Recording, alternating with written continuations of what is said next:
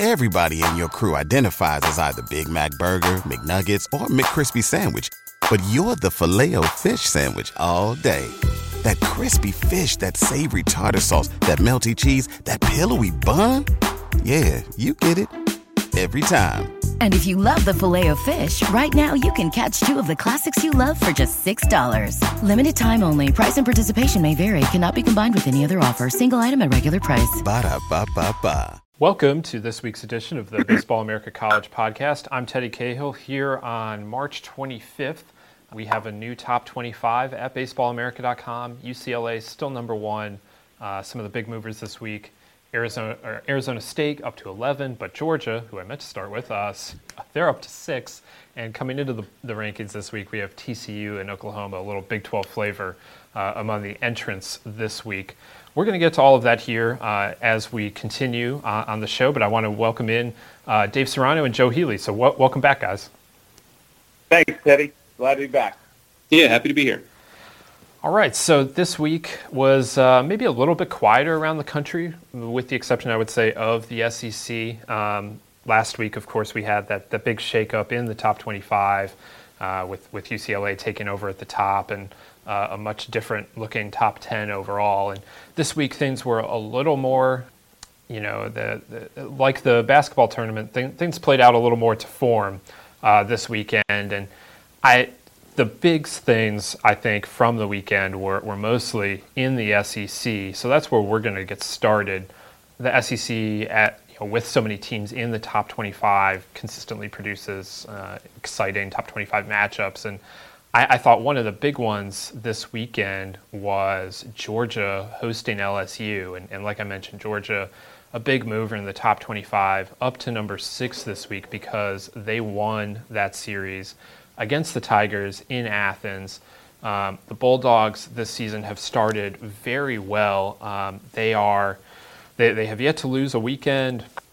They're up to, to 21 and four overall, and you know it, it's just a team that, that really is rolling right now. And um, but LSU gave them fits. They, that was a very competitive series all weekend long, and you know the, the, the Bulldogs have pretty typically this season relied on, on pitching and defense. They, they have a good lineup, but the, the pitching and defense is really the backbone of that team. And uh, it kind of played out that way this weekend. The first two games, uh, LSU won. Well, the first one one to nothing, and then Georgia bounced back on Saturday with a two nothing win. So two really good pitchers duels, and then Georgia wins nine to seven in the finale to take the series. A little more offensive.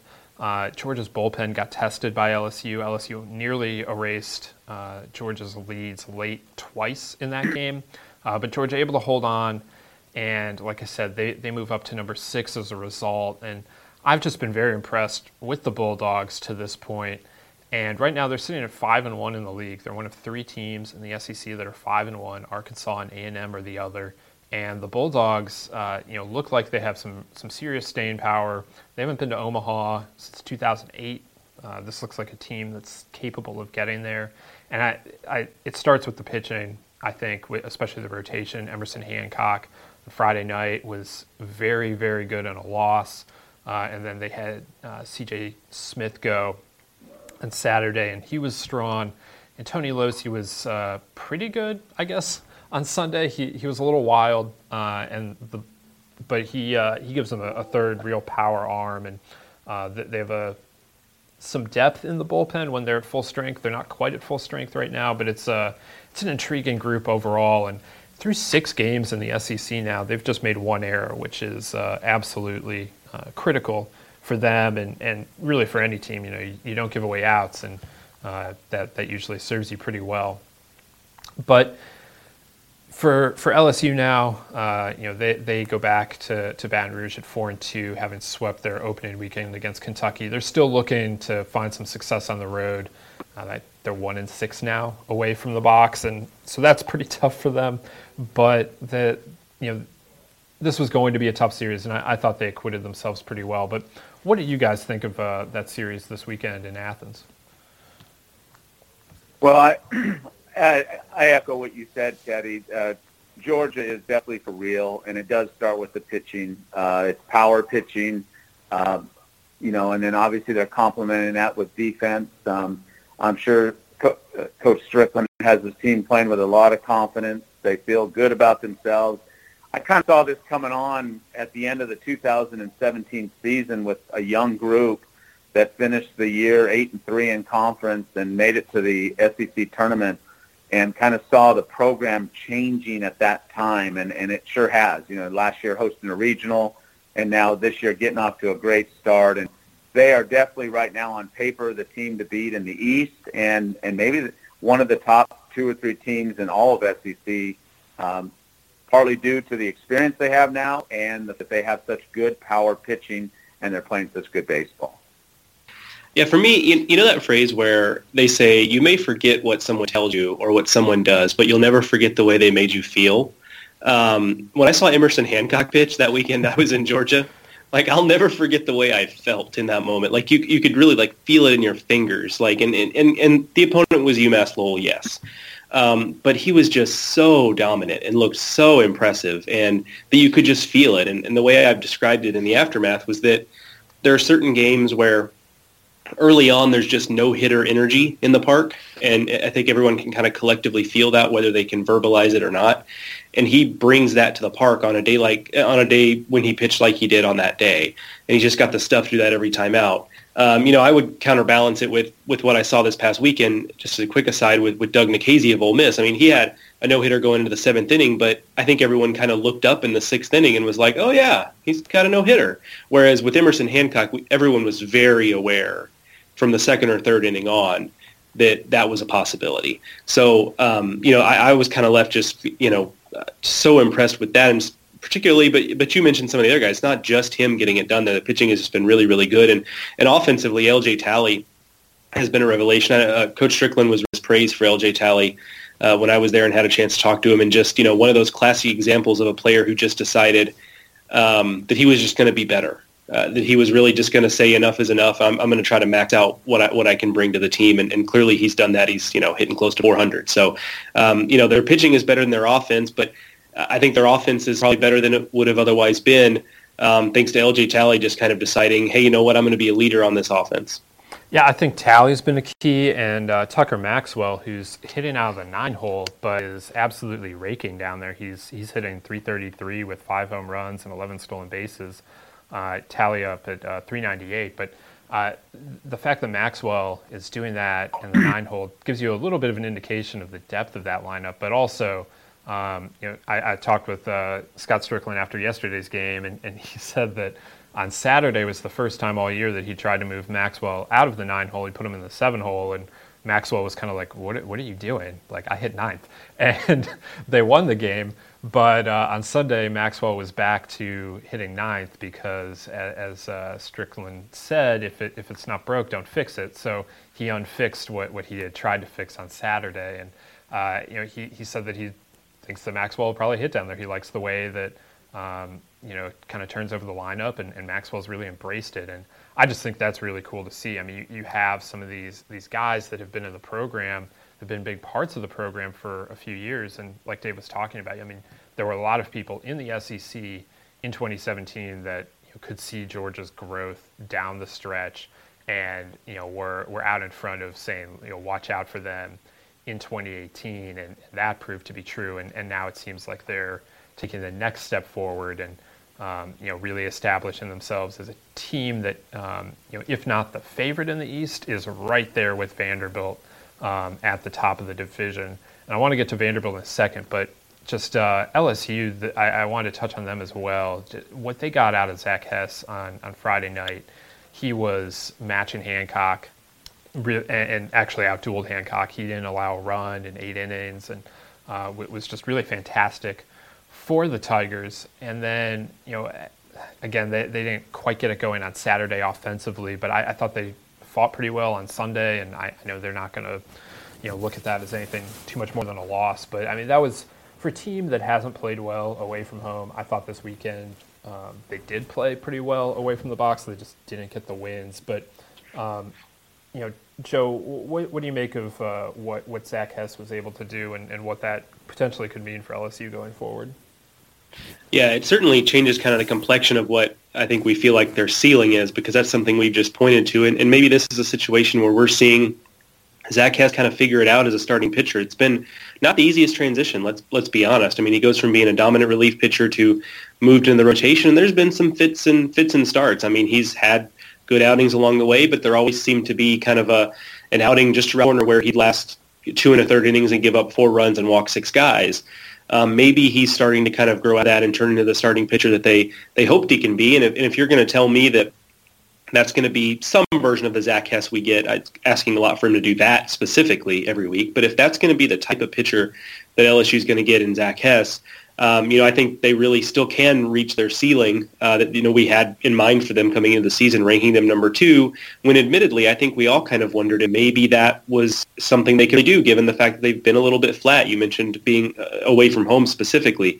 Um, so you kind of look at, okay, if Zach Hess is that and, you know, they, they find some of these other pitchers to fill in around him, whether it's somebody like a Landon Marceaux putting it all together as well. Um, the offense has been has been solid for the most part. That really hasn't been too much of an issue when they've the Georgia series kind of notwithstanding. But we just talked about how good Georgia is on the mound. Um, so I think it's huge. I, I, think that was probably the biggest positive, and I wrote in the recap of the weekend uh, in the top 25 rankings for LSU that, that that has to be the biggest takeaway for them. And yes, a series loss. That's disappointing, but it was on the road and you know what? I think there are a lot of LSU folks who said, you know what, if, if it's going to be a series lost, at least at least we saw that out of Zach Hess, and that gives them a lot of, um, you know, a lot of warm fuzzy feelings heading forward.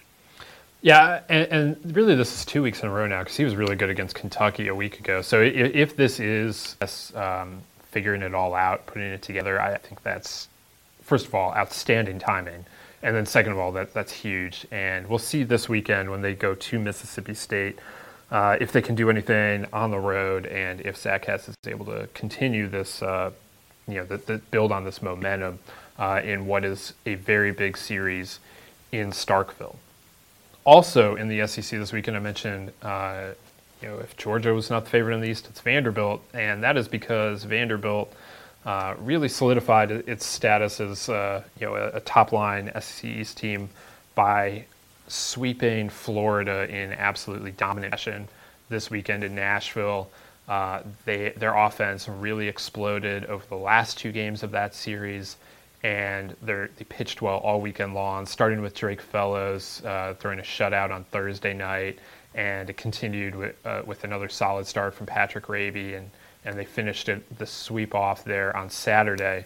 Um, just a really nice bounce back from Vanderbilt after their first series loss last weekend at A and M, and uh, they now sit three and three in the conference, or four and two in the conference, excuse me, uh, just behind Georgia in the East. And it looked much more like the Vanderbilt team that we were expecting when they were ranked number one coming into the year. But Dave, you were on hand there in Nashville. Just what what were your takeaways from what you saw from Vanderbilt, especially you know comparing them to, to what you saw opening weekend from Vanderbilt in Arizona? Well, the offense didn't surprise me. I, I saw that and talked about early on that, that I really felt they were going to be a tough offense to get through as a pitching staff. What surprised me was that notoriously Florida has a strong pitching staff, and they didn't show they didn't show that this weekend, uh, being outscored 34 to six on over the course of the weekend.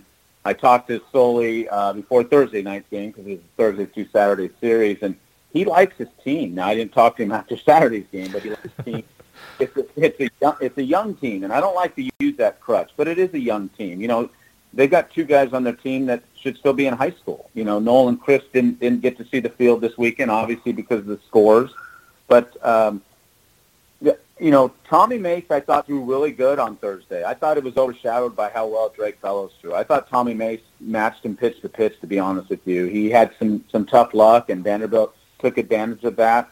But I thought he threw well. Jack Leftwich, on the other hand, did not go well for their Saturday guy. And you know, when you set up your rotation for weekend series, that Saturday guy is is so crucial because you want that guy to go deep in games so you don't burn bullpen. Well, he went three and two thirds innings and gave up 12 hits, eight runs, six of them earned.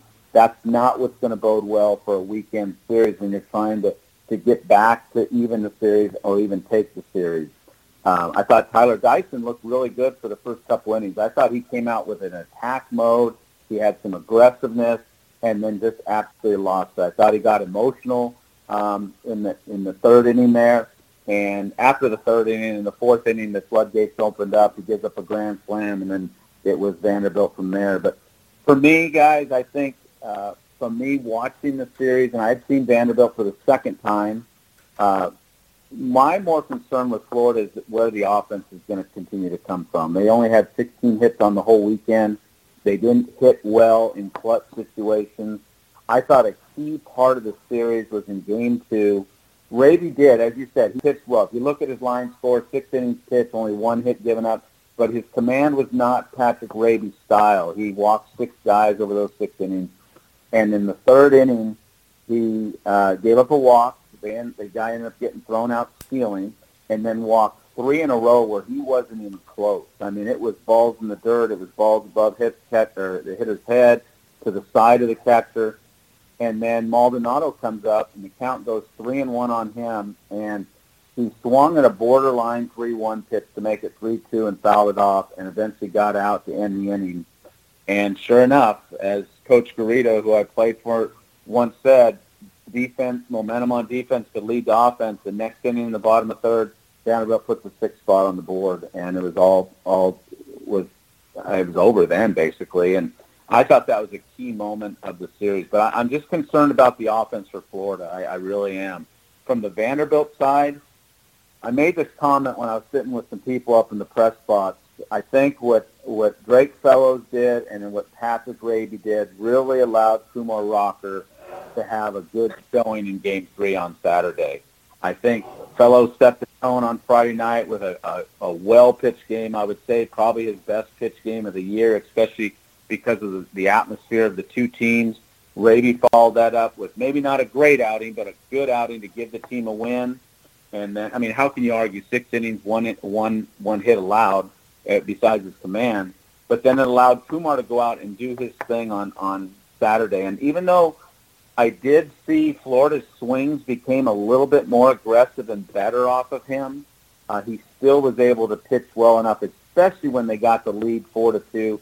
He took control of that game and, and had a good line score, pitching in the, or through six innings. And uh, really like Vanderbilt, if they can get continue to get that good starting pitching, it's going to make them even scarier. Florida, there's more concerns now. I mean, obviously, uh, Kevin O'Sullivan's in a position he hasn't been in a while. They're one and five. They're looking up at people.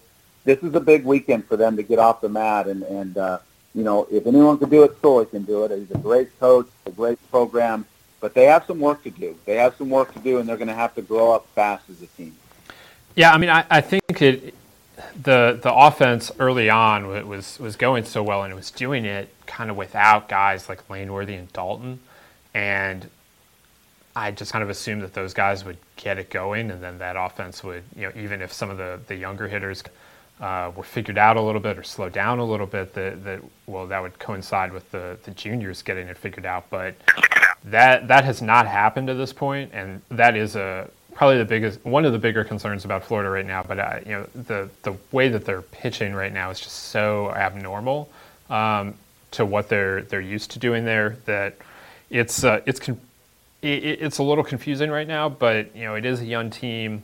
I do still feel like they'll get it figured out, but they have to get it figured out already. Now, the good news for Florida is this week they play Florida State and Alabama, and Florida State, of course, they scored a ton of runs on in the first game, and they've won like nine in a row against the Noles or something like that.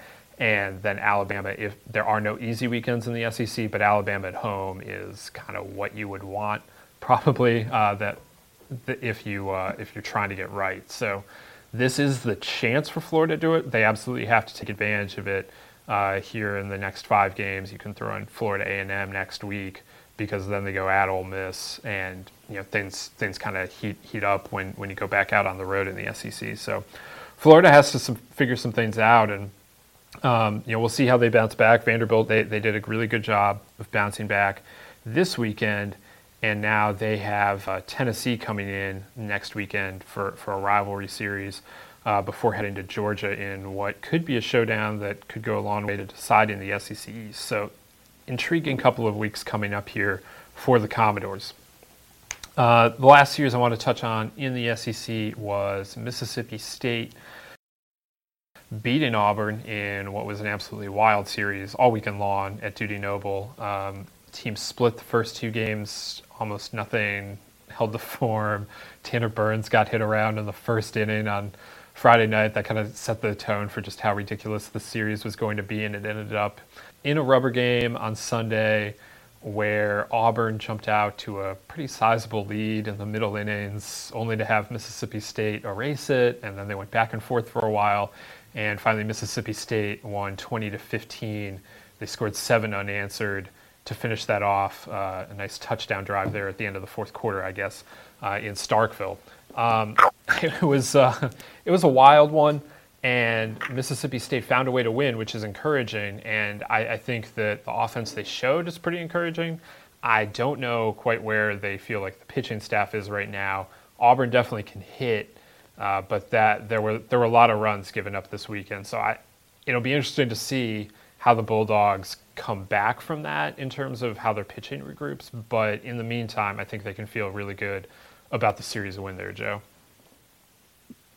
Yeah, no, absolutely. It was just uh, that Sunday game was one of those where, you know, on Sunday a lot of t- the games are kind of all ending around you know a similar time, and so you're kind of just flipping, looking at scores or flipping streams on and off just based on what's an intri- intriguing game. And I flipped that one on when it was well, I don't even remember what the score was because it was so hard to keep up with. But in the sixth or seventh inning, and I actually ended up just having to turn it off because I would look away to work on something else, and I'd come back and I'd missed four runs and have no idea what happened. So I just decided, you know, what, I'm to come back when this one's over and just look and see how it how it played out. I think that was probably the better option there. But just a a wild and crazy game there, and I think it just kind of continues to go to show that Mississippi State can win any time any type of game that you want to play. You know, if they if they need to win a pitcher's duel, they can do it. You know, if they need to outslug you, they showed they can do that. And uh, you know, the bullpen got hit around a little bit um, over the weekend, but they're in a position of strength where I think they feel like they don't need to necessarily leave someone, leave one guy out there to wear it. You know, sometimes you you see bullpen situations where they've got a team's got just a couple guys and. Um, they feel like even if they one of their guys is getting hit around, they're just going to let him wear it because it's not necessarily going to get any better. But they were able to cycle through some guys and try to find the eventual combination. And while I don't know that I'm, given how many runs were scored, I don't know that I would say they ever really found necessarily the guy who was like really locked in, but they got enough outs, and that's really all that all that matters there. A big thing for them, I, I talked last week about how Rowdy Jordan was kind of the one regular in their lineup who was who was struggling a little bit, and looks like he's coming out of it. His average is back above 200. I think he went three for five in that Sunday game. Of course, I guess everybody had three hits, but uh, um, but that that would be a big a big uh, development for them just to kind of have everybody going at the same time. And um, you know, for Auburn, it's it's kind of a similar thing offensively to Florida, where you look and, and two of the guys that are are really struggling are actually Will Holland and Steven Williams, who on the list of guys you had a lot of confidence in, other than Julian, they would probably would have been one and two or two and three, depending on how you feel about Julian. So, um, you know, it's, it's one, of those deals where like Langworthy and Dalton, um, do you still kind of believe that they're going to come around uh, and, and, be big parts of this lineup, or maybe, um, or maybe not? Maybe they, they, they, they, they won't necessarily. I mean, we're almost the halfway point of the season now, so it's kind of getting to the point where you start to have to have to wonder if this just kind of is what it is. So um, those are kind of some questions there. And then pitching wise, it, you can see how not having Jack Owen in the rotation for Auburn really did kind of change the complexion of what they were able to bring to the table pitching wise. And um, you know, still sounds like his injury is not anything to be overly alarmed about, but um, still had some stiffness in the middle of the week, so he got skipped and uh, put Auburn in a situation, especially when when Tanner Burns got hit around a little bit in Game One, even though he was he was able to get him to the middle innings um, you know, they, they had a situation where they brought Elliot Anderson back to start on Sunday after having had him come out of the bullpen on Friday. So the pitching felt a little thin with uh, Jack Owen not in there and with Tanner Burns not giving them quite as deep a start as they're used to getting from him. Um, so it was just kind of a different Auburn team uh, than what we'd seen so far this year because they, they've been able to stay, you know, to use a football term, stay on schedule um, with, you know, Tanner Burns giving them what they, what he's given them every time out on Friday, and then Jack Owen's been um, you know so solid in his starts on Saturday, and then on Sunday they can kind of afford to mix and match a little bit because the bullpen's been pretty fresh. Um, wasn't necessarily the case this weekend, and maybe um, that's kind of what we saw throughout this series is that you know once they got past those couple of guys, Mississippi State was able to feast a little bit.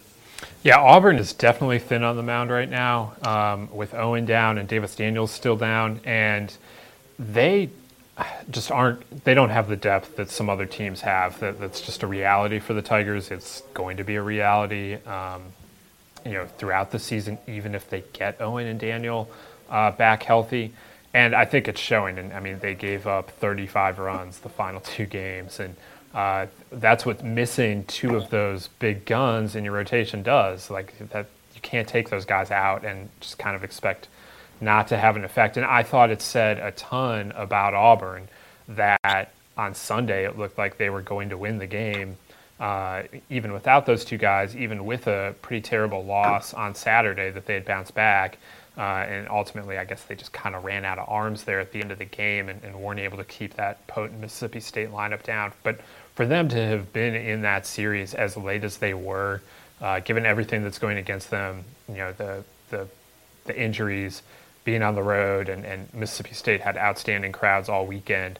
Um, you know, I, I, thought that said a lot about Auburn, but at the same time, they need to get Davis Daniel and Jack Owen back, and without them, it's it's a different team. And uh, I, I, still like where, where Auburn's at. You know, like like we said, Jack Owen's injury not expected to be much of a deal, um, but the sooner they get one or both of their starters back there behind Tanner Burns in that rotation, uh, very much the better uh, for Auburn.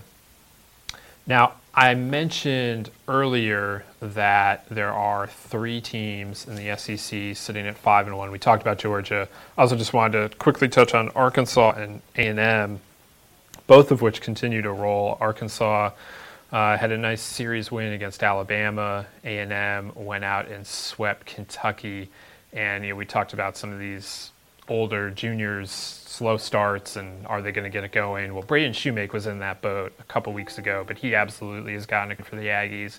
He had a big weekend at Kentucky. He had a nice weekend the weekend before it against Vanderbilt, so he definitely has uh, locked it in here as SEC play has started, and, and that's great news for the Aggies.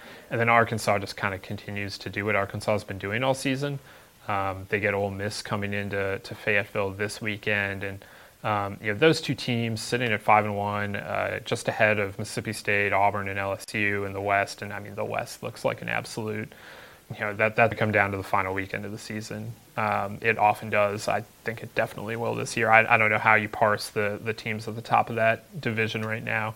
Uh, obviously, we have Mississippi State ranked ahead of them, but Arkansas and A and M both made pretty significant moves in the top 25 this week, uh, up into uh, number 10 for for Arkansas. Um, you know, so it, will be uh, that'll be a wild race to to watch, and we will continue to watch that uh, as the season continues. Um, now, in the Big 12 this weekend, we, we had some interesting results. We had TCU beating Texas uh, at home to start their, their conference slate. You know, a, a team in, in Texas that was coming off of a big series win against Texas Tech, went on the road to Fort Worth, uh, and very nearly came away with a sweep, but ultimately goes back to Austin with two losses, having been walked off on on Friday Friday night, and then um, getting up a late lead again on Sunday. So an, interesting weekend from the Frogs, but the Frogs ultimately fight through for a big series win, and they're back in the top 25 after a few weeks out. Uh, Dave, what, what do you make of uh, the way the, the TCU was able to, to fight through and, and, and claim that series win?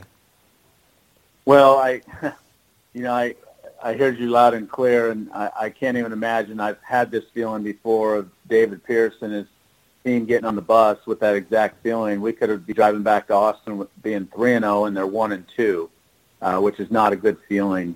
It was all about comeback fashion for for TCU, and obviously the magic that happens in that stadium. Frogs. Uh, a funny thing, a side note. Uh, I don't know if anyone caught it, but in the Fort in their local Fort Worth Star Telegram, the headlines on Saturday morning was Horn Frogs struggle to score runs and lost to Texas.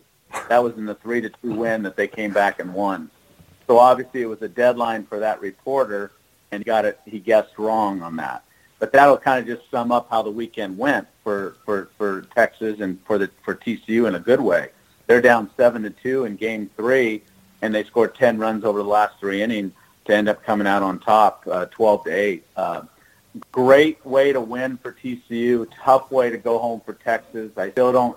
I still don't doubt Texas. I think they're a tough-minded team. I just think they ran into they ran into a team that was was going to be resilient all weekend. And I think the key for me, how does Texas Texas respond from that? Obviously, that's a rivalry that's been building for years. That's a tough way to go home. Um, it's tough when you look at the end of the year in the standings. That could make the difference. And one of those two representing the Big 12 is the number one team. So um, tough weekend. For me, uh, you know, TCU continues to climb and keeps doing things and all that. But for me, the concern still with them is their is their three starting pitchers. Obviously, Lodolo went out and did his thing again in in, in the the game Friday night where they came back to one three to two. But it's their two starter that's that's the concerning right now. I know early on they tried Janczak and that that wasn't working, and Jake Eissler had a tough outing this weekend that's going to be something they're going to have to fix. And uncharacteristically, as well Ken Williamson's been throwing, he got roughed up a little bit on Sunday too. So the starting pitching is, is has become a concern for TCU, and I don't know where the depth is for that. The other thing that's kind of been brushed under the rug a bit is they're not playing typical TCU defense. They're they're making a lot. They're making some errors. I know they made four errors in Sunday's game they've got to clean that up. That's been part of their mojo as they've had this success over the years as they pitch and play defense. And to me, that's what wins championships. And I think they're going to have to clean those two things up. Their offense seems to be they're getting big hits when they need to. That's what accounted for the wins this weekend. But I think their pitching and defense still need to be cleaned up a little bit for them to be the team that they've been over the course of the last five, six years that we've been accustomed to seeing. Yeah, I think that's uh, an interesting you know, note on, on the pitching staff there, you know, because Lodolo has been so good and Williamson has been so solid that it's kind of masked some other concerns. And but yeah, they still haven't figured out that third rotation spot and need to get that worked out um, because you know, they can't have they've been giving away a game a weekend. It seems like for the last few weeks, and they can't be doing that as they get into the the heart of Big 12 play and uh, on Texas's side, you know, they got to regroup now, but it, they fortunately, I guess, get um, you know a, a, Big 12 bye week this week. They get Xavier coming in, so they uh, they have a chance to to step back out of, of conference play, take a breather, and uh, regroup. And Xavier's a solid team, but it's it, obviously it's different from facing um, you know a conference opponent. So that that is, I guess, one good thing about in, in favor um, or going in Texas's favor this week, and, and just in terms of the schedule. Uh, I mentioned we had also had Oklahoma coming in to the top 25 at number 25. Oklahoma now 21 and four, uh, swept Kansas to start big play. Uh, the Sooners just have really been rolling all season long. I honestly don't know that anything is, is going all that differently right now. That this is just a team that, that's won a lot of games all year long against some pretty solid competition. Um, they, they've only lost four times, and um, you know only uh, they're, they're, on a they're on a very nice streak right now, having uh, swept Kansas, you know, swept a midweek uh, against uh, New Mexico this week. So a nice five and zero oh week coming off of uh, a, series win against Missouri State. The Sooners have won seven in a row now. Uh, going into this week, they have the first of the Bedlam games in, on Tuesday against Oklahoma State. They're on the road, and then they go to West Virginia. So it gets a little tougher this week with, with four road games. But Joe, what what do you make of the Sooners? I, this was a team that lost a lot of pieces uh, off of last year's regional club, uh, but they're they're humming along right now. Yeah, absolutely. I mean, I, I, think I'm at the point where I'm just ready to say that this is just a good well stop. Um, you know, there were some caveats when I wrote about him a few weeks ago. There was kind of some caveats here and there about will you know will so and so be able to kind of keep this up, and there's still some, and they really just kind of continued, like you said, to, to hum along. I mean, um, yeah, Cade Cavalli has been out. I mean, Cade Cavalli got kind of a stealth John Olerud Award campaign going on. Um, you know, there's some some guys who have maybe been a little bit louder about their campaigns. Davis Sharpe at Clemson, for example. Um, but Cade Cavalli on the mound, three and one with a 164 ERA. At the plate, hitting 385 with a 424 on base percentage. Um, you know, he doesn't. He unlike some two-way players, he doesn't always hit when he pitches. Um, so he's only played in 13 games, so that might kind of um, hamstring his his uh, bid for for that award. But he's just been absolutely outstanding, and he's been part of that rotation with you know, Nathan Wiles, the veteran out there, and then Levi Prater, the converted reliever. Um, and that's just gone absolutely uh, better, as well or better than than probably Skip Johnson could have ever imagined. Uh, you know, Levi Prater's ERA is under one for goodness sakes. Um, so they've just shown that high end talent on the pitching staff, and they've got some depth there too. And I think a big key there has been Jason Ruffcorn, who's the Texas A&M transfer, who got his, I think it was the day before the season uh, started that he got his uh, waiver uh, approved to go ahead and play for Oklahoma this year. And and you know if you look at their their bullpen without him, um, you can see how they might have had some some depth concerns. And and Skip Johnson was was pretty open about that when I talked to him. He said, you know, we feel pretty good about like a core of you know, four guys or so out there in the bullpen. And if you take him out, obviously they're a little bit thinner, but he's, you know, he's been their primary closer. He's saved six games, has a 108 ERA. Um, so he's been a huge key. It's allowed him to kind of bump everybody down a spot and give them some depth. And then offensively outside of, you know, Tyler Hardman's back and he looks better. Blair is, is doing where things. He's one of those players who, you know, his position is just hitter. Um, and that's all he's done at Oklahoma throughout his career, and he, he's doing it again. And you know, I mentioned Brandon Zaragoza taking a step forward offensively and getting on base at an over 400 clip. That's been huge as well. They've got a test this weekend. They go to West Virginia. Uh, you know, West Virginia, a talented team a little bit up and down this season, but adding a layer of difficulty that is just the fact that it's at West Virginia, which is a tough place to travel to. You know, it's it's out of the way. Um, that can be a tricky thing, but the, the, big weekend to look forward to is a couple weekends from now against TCU, and, and that's probably, you know, if we assume that Texas Tech and Texas, and we've talked a lot about those two teams, if we assume that those two teams are the class of the Big 12, and it seems like that is the case, um, that that series between TCU and Oklahoma kind of seems like a, a prove it series. These two teams is the most serious contender uh, behind Texas Tech and Texas uh, for the Big 12 title.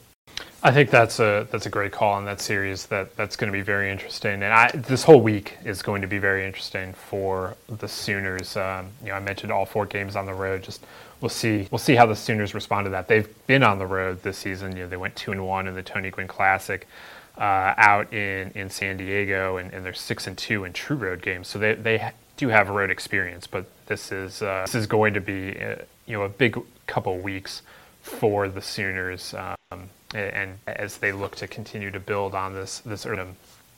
I wanted to touch on Pac-12 real quick as well.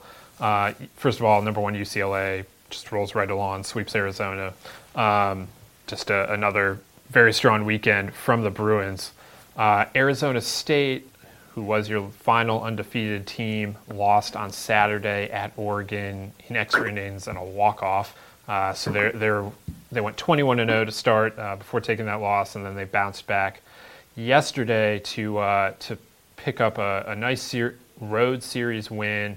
Arizona State, um, you know, continues to to do everything, and and you know, we said earlier in the season, I was waiting for them on the road, waiting for them to play teams that we felt like were regional caliber. Well, they're starting to do those things, and they're still winning at a really high rate.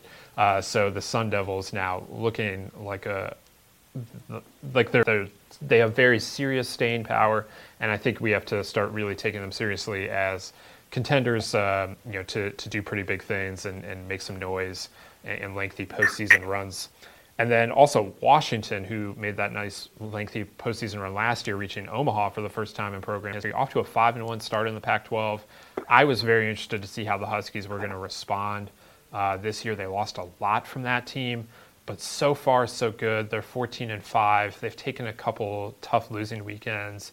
Opening weekend at Irvine, they went one and two, and they went one and two in the Seattle Baseball Showcase against some pretty solid competition, but uh, the Huskies getting it done in Pac-12 play again, which is just becoming standard uh, over the last three or four years now. They uh, have been in the mix right at the top of the, the Pac-12 standings every season, and uh, looks like this year they're they're not going anywhere again. And the Pac right now looks super top heavy when you have Arizona State, UCLA, Stanford, Oregon State, and now Washington, all at 500 or better in league play, and everyone else in the conference is under 500. Um, obviously it's early. Uh, things will change in that, but it's possible that that's your delineation in the Pac-12. That those five teams are better than the rest. We'll we'll see as it plays out. I mean, I, we still think Oregon, Arizona, uh, Cal are, are, pretty solid teams, but it it might be something to watch if if those five teams can kind of separate from the pack in the pack. Uh, do either of you have Pac-12 thoughts, real quickly? Well, I, I, I'll just say this, and you know, since I've come on, I've I've since my West Coast ties, I, I think I think the Pac-12 is is sometimes underrated. I think there's really good baseball out there. I think some of those teams we're talking about, the Stanfords, the UCLA's of the world. You brought up Washington, obviously Arizona State. What they're doing cannot go unnoticed. Oregon State, last year's national champion. I mean, that's good baseball, and those are good teams. And I will be shocked if we don't see one or two or maybe even three of those teams at the end of the season. It's all going to depend on obviously how they're bracketed, when come regional time. But I, I really feel that right now the West Coast has some of the better teams in the country. And, and notable, two of our top three are, are West Coast teams. So I, I think the Pac-12 is solid. I know they've been down, and I think this is one of their up years. And and even some of those teams that, that you talked about that have not gotten off to good starts in Pac, the Oregon's and the and the uh, University of Arizona, those are good teams that have talent that just aren't winning games right now. So I think the Pac's going to have something to say with the national championship and and Omaha this year before it's all said and done. I think it's worth belaboring the point a little bit with uh, Ryan Garcia coming back for UCLA because I just think it's kind of incredible that you know they, they they've eased him back in a little bit, and I lauded John Savage and his staff last weekend for kind of finding um, good opportunities for him, not just to come back to get innings, but finding good spots for him to contribute, and they that in the Oregon State series. And they throw him out there against Arizona uh, this past weekend in seven and a third shutout innings, giving up just one hit and one walk with eight strikeouts. So if anybody was thinking that maybe, you know, it might take him a little time to get his feet under him, nope, not at all. Um, he was absolutely outstanding. So um, just uh, the, the, the rich get richer out there pitching-wise as UCLA adds uh, Garcia back back to the mix. Absolutely, and I, I think when we talk about, I you know, people ask, uh, it's it's a popular popular topic of conversation. Who is the best pitching staff in the country? And uh, you know, I, I, think for all the angst that we had about what UCLA's pitching was going to be coming into this year, I mean, quite frankly, the Bruins are in a conversation for the best pitching staff in the country if Ryan Garcia is back. And he showed every indication this weekend against a good hitting Arizona team that he is back. And I also wanted to, I, it's a little early still to read too much into RPI, but considering that everyone, and I shouldn't say everyone, considering that a lot of people out west complain about RPI an awful lot, uh, I think it's notable that five of or yeah, the Pac-12 has five teams currently ranked in the top 12 in RPI. So, you know, if the Pac has trouble putting teams into the postseason this year, it does not look like RPI is going to be the problem. And I don't think they'll have trouble getting teams in, but uh, it right now they're we're, we're seeing that RPI doesn't have to be a problem for these teams if they, uh, you know, do certain things, if they take care of business, winning games, and, and go on the road a little bit. Um, they can uh, they can compile pretty pretty significant uh, you know resumes themselves, and you know, Stanford has known that for a long time. I feel like, and um, you know, just the the rest of the league right now is uh, is following suit. As you know, the it, it's going to be an intriguing re- race uh, to follow as we continue here, and um, you know, I think this weekend with uh, you, you have a couple fun kind of rivalries. Obviously, Arizona and Arizona State is the big one. But I think Oregon State and Washington has developed into a, a, nice little rivalry in the in the Northwest in the last few years as, as Washington's program has risen, and um, you know they're going to go at it this weekend too. So I think those are two two fun series to watch this coming weekend out west. Uh, now that brings us to the shoutouts portion of the podcast, where we uh, bring light stories that we haven't talked about uh, yet here on the podcast, but deserve uh, some attention. So, Dave, let's uh, let's go over to you. What, what do you have this week? Well, I'm gonna I'm gonna my shout outs. Uh, we hit on it earlier, but I, again, I want to say congratulations to the Arizona State Sun Devils, starting out 21 and 0. And I, I know there's been talk. Well, they played a lot of games at home. Who were they playing? The bottom line is they won 21 straight games in Division One baseball, and with the parity now, that's hard to do. Their first loss coming Saturday night on a on a walk off to lose five to four in Eugene, and then to come back and win yesterday and sitting at 22 and one. I think they're well deserved. Congratulations to Coach Smith and all the Sun Devils on a great start, and uh, and best wishes the rest of the way. I'm going to go really outside the box a little bit. I talked about them earlier. I want to say congratulations to the Cal Baptist Lancers And why I'm doing that is they want a they want a series on the road at Grand Canyon. A lot of people's picks to win the WAC this year. It was their first series in the WAC, and then as I stated earlier on the, that conference, is that they can't qualify for regional play because they're they're on that initiation thing for four years, but they are going to make a difference in who wins that that league, that conference. And congratulations to them going, like I said, going on the road and winning two out of three at Grand Canyon in their first series ever in Division One in the WAC conference. And from player wise, something I also think has gone under the radar that I think is just an amazing deal. Uh, I got to see Vanderbilt, as you know, this weekend. We talked about it. and I saw Patrick Raby's line, or his, his stats going into his Friday night start, which was the Thursday to Saturday series. And in his six, after six starts, he has yet to, to give up a double, triple, or a home run. So he has yet to relinquish an extra base hit after six starts. Now it's only 31.2 innings, so he has average over five innings a start, but still, in college baseball, aluminum bat, to not give up an extra base hit after six starts is truly, truly amazing, and congratulations to Patrick. Absolutely. Just, uh, you know, it, for, for a guy who came back for his senior year, uh, that just a, a, great, great way to get that started. And it'll be interesting to see how he, uh, how he, if he's able to continue that, because that, that is just, uh, especially, I mean, that ballpark, I mean, it, it's not hard to hit doubles to left field necessarily uh, with that, that monster right there. Um, Joe, what, uh, what do you got? So to give everyone a peek behind the curtain, we put together a, a podcast rundown sheet that we kind of work off of. And uh, I'm, I'm excited to give my shout outs because I, I, I, have to figure Teddy's been one day well, on the rundown. Teddy has an idea, but that's okay. okay. So I would self go. Yeah, okay. Well, well, you guys are in for something. Okay, so um, so I'm sick the last last several days, and I, am I'm I'm on the mend. Here is is a long story short, but uh, apologies to uh, those in Columbia, Missouri. Shout out Ole Miss baseball SID Alex Sims for sitting next to me, hacking and coughing and blowing my nose incessantly all day Saturday.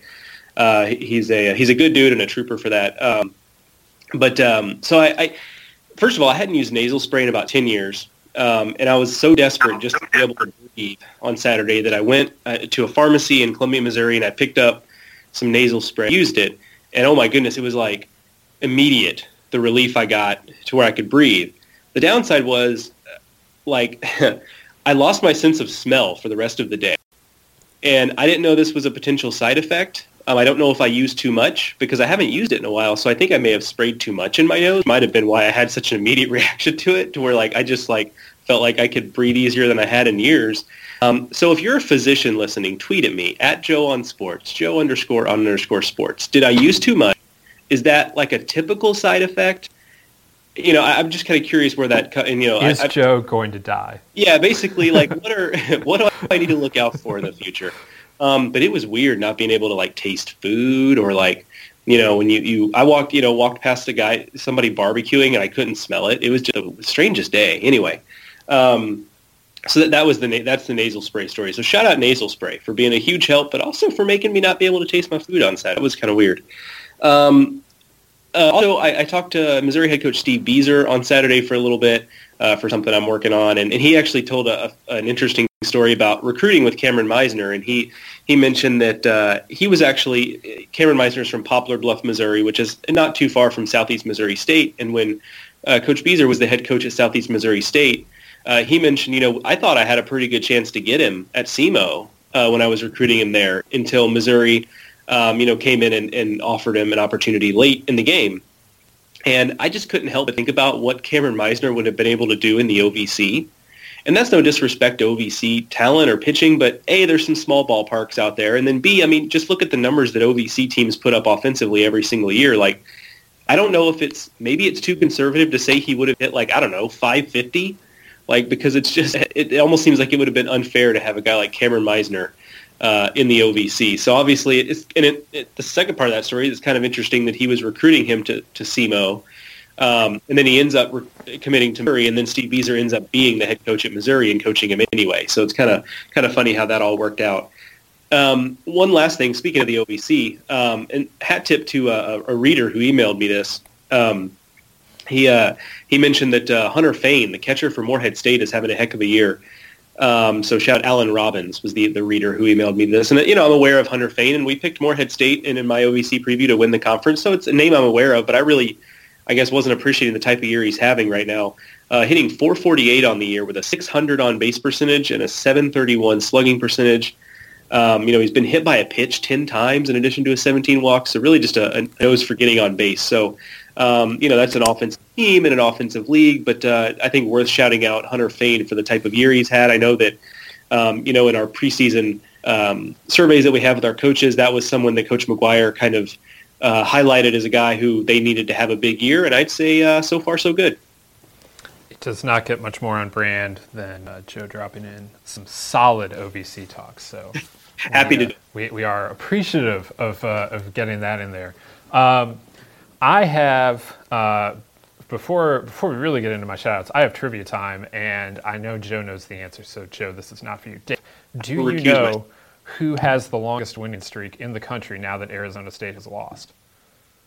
Well, I actually, I'm going to be honest with you. I actually saw your poll on Twitter yesterday, and I wanted to click on one of the teams just to kind of get a to get an idea who it may be but I didn't want you to see if you can see it. I've never done one of those polls on Twitter. See that I was wrong on it. I cannot so see who you vote for. So I did. I didn't do it. I've got a lot of pride, and I got a lot of pride, Teddy. So I didn't do it. I want you to be wrong. I'm going to take a guess, and I'm going to say Stony Brook. Stony Brook is on a nice little streak. I, I think they're at eight but the correct answer is Nebraska Omaha, which is at 10 right uh-huh. now. The longest active streak in the country is Nebraska Omaha. The Mavericks coming off of a sweep against Purdue Fort Wayne this weekend. Uh, they won the fun, the finale 26 to nothing. Um, and they are now 6 and 0 in the Summit League. And this is the longest winning streak for Omaha since 2011 when it was still in Division 2. Um, so definitely shout out to Nebraska Omaha, which has had some, they have they've had some rough weather in Nebraska this uh, winter slash early spring, and I know they've really had to fight. I, I, mean, I know Creighton's been affected, and Creighton plays in TD Ameritrade.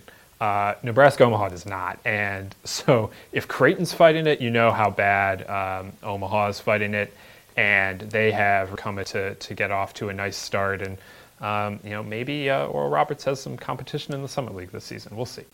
I also wanted to mention East Carolina uh, we did not get to the Pirates today, uh, or really the American in general, uh, which opened play this weekend. But I was out uh, on Friday night to see East Carolina play UCF, and ECU um, completes a nice series sweep against UCF this weekend in Greenville. Starts out the American at 3 and 0. ECU really seems to have found its stride over the last few weeks. They've um, swept three straight uh, weekend series Marist at Maryland and now UCF. So kind of increasingly the, those their series wins are getting better, and I it couldn't come at a better time for obviously as they get into conference play. And uh, you know, I, I the, the ECU offense was really really impressive this weekend. Last weekend it was more about the pitching at Maryland, of course, with Jake Kuchmaner, uh, excuse me, throwing the perfect game. This week was was definitely more about ECU's offense and they, they really came to play. Spencer Brickhouse and, and Bryant Packard and Alec Burleson leading the way, but really the, the Pirates in general offensively were going really good. Uh, and it's going to get tougher now. They go to South Florida this weekend. It's like four straight weekends of, of really tough competition, mostly on the road. Uh, they have a series against UCLA coming up to, um, you know, in a couple weeks. Uh, but this is a team that, you know, at least this weekend, very much looked like the favorites in the conference. I know UConn and Houston still will probably have something to say about that. Uh, UConn got a big series win down in Houston. Um, but right now, the Pirates rolling right along, and, and, it was an impressive look there on Friday night, and, and I think that continued throughout the, the rest of the weekend there. Uh, so that'll do it for us today here on the Baseball America College podcast. You can check out uh, plenty more over at baseballamerica.com, the full top 25 off the bat. Uh, there'll be plenty more as the week continues from, uh, from Dave, Joe, and myself. Uh, and you can follow the three of us on Twitter. I am at Ted Cahill. It is Dave Serrano 11, and Joe is like you said, at Joe on at Joe underscore on underscore sports. Got to get those underscores in there for Joe. Um, Unfortunately. and uh, yeah, so so make sure you're doing that. Make sure you subscribe to the Baseball America podcast so you get uh, you know all of the the podcast uh, on your favorite podcasting apps. You get them just delivered straight to your phone. You don't even have to think about uh, oh, is it Monday? Is there a podcast out? You know, no worries. It, will just show up their phone. And while you're subscribing, um, if you can uh, rate, review, uh, anything like that, it, it, helps other people find the podcast, and we very much appreciate it. So, with that, uh, we will look forward to talking to you again next week when we will have new top 25 for you uh, after what should be another fun weekend of college baseball. So, for Joe and for Dave, thank you for listening. Everybody in your crew identifies as either Big Mac Burger, McNuggets, or McCrispy Sandwich, but you're the Filet-O-Fish Sandwich all day. That crispy fish, that savory tartar sauce, that melty cheese, that pillowy bun. Yeah, you get it every time. And if you love the filet of fish, right now you can catch two of the classics you love for just $6. Limited time only. Price and participation may vary. Cannot be combined with any other offer. Single item at regular price. Ba da ba ba ba.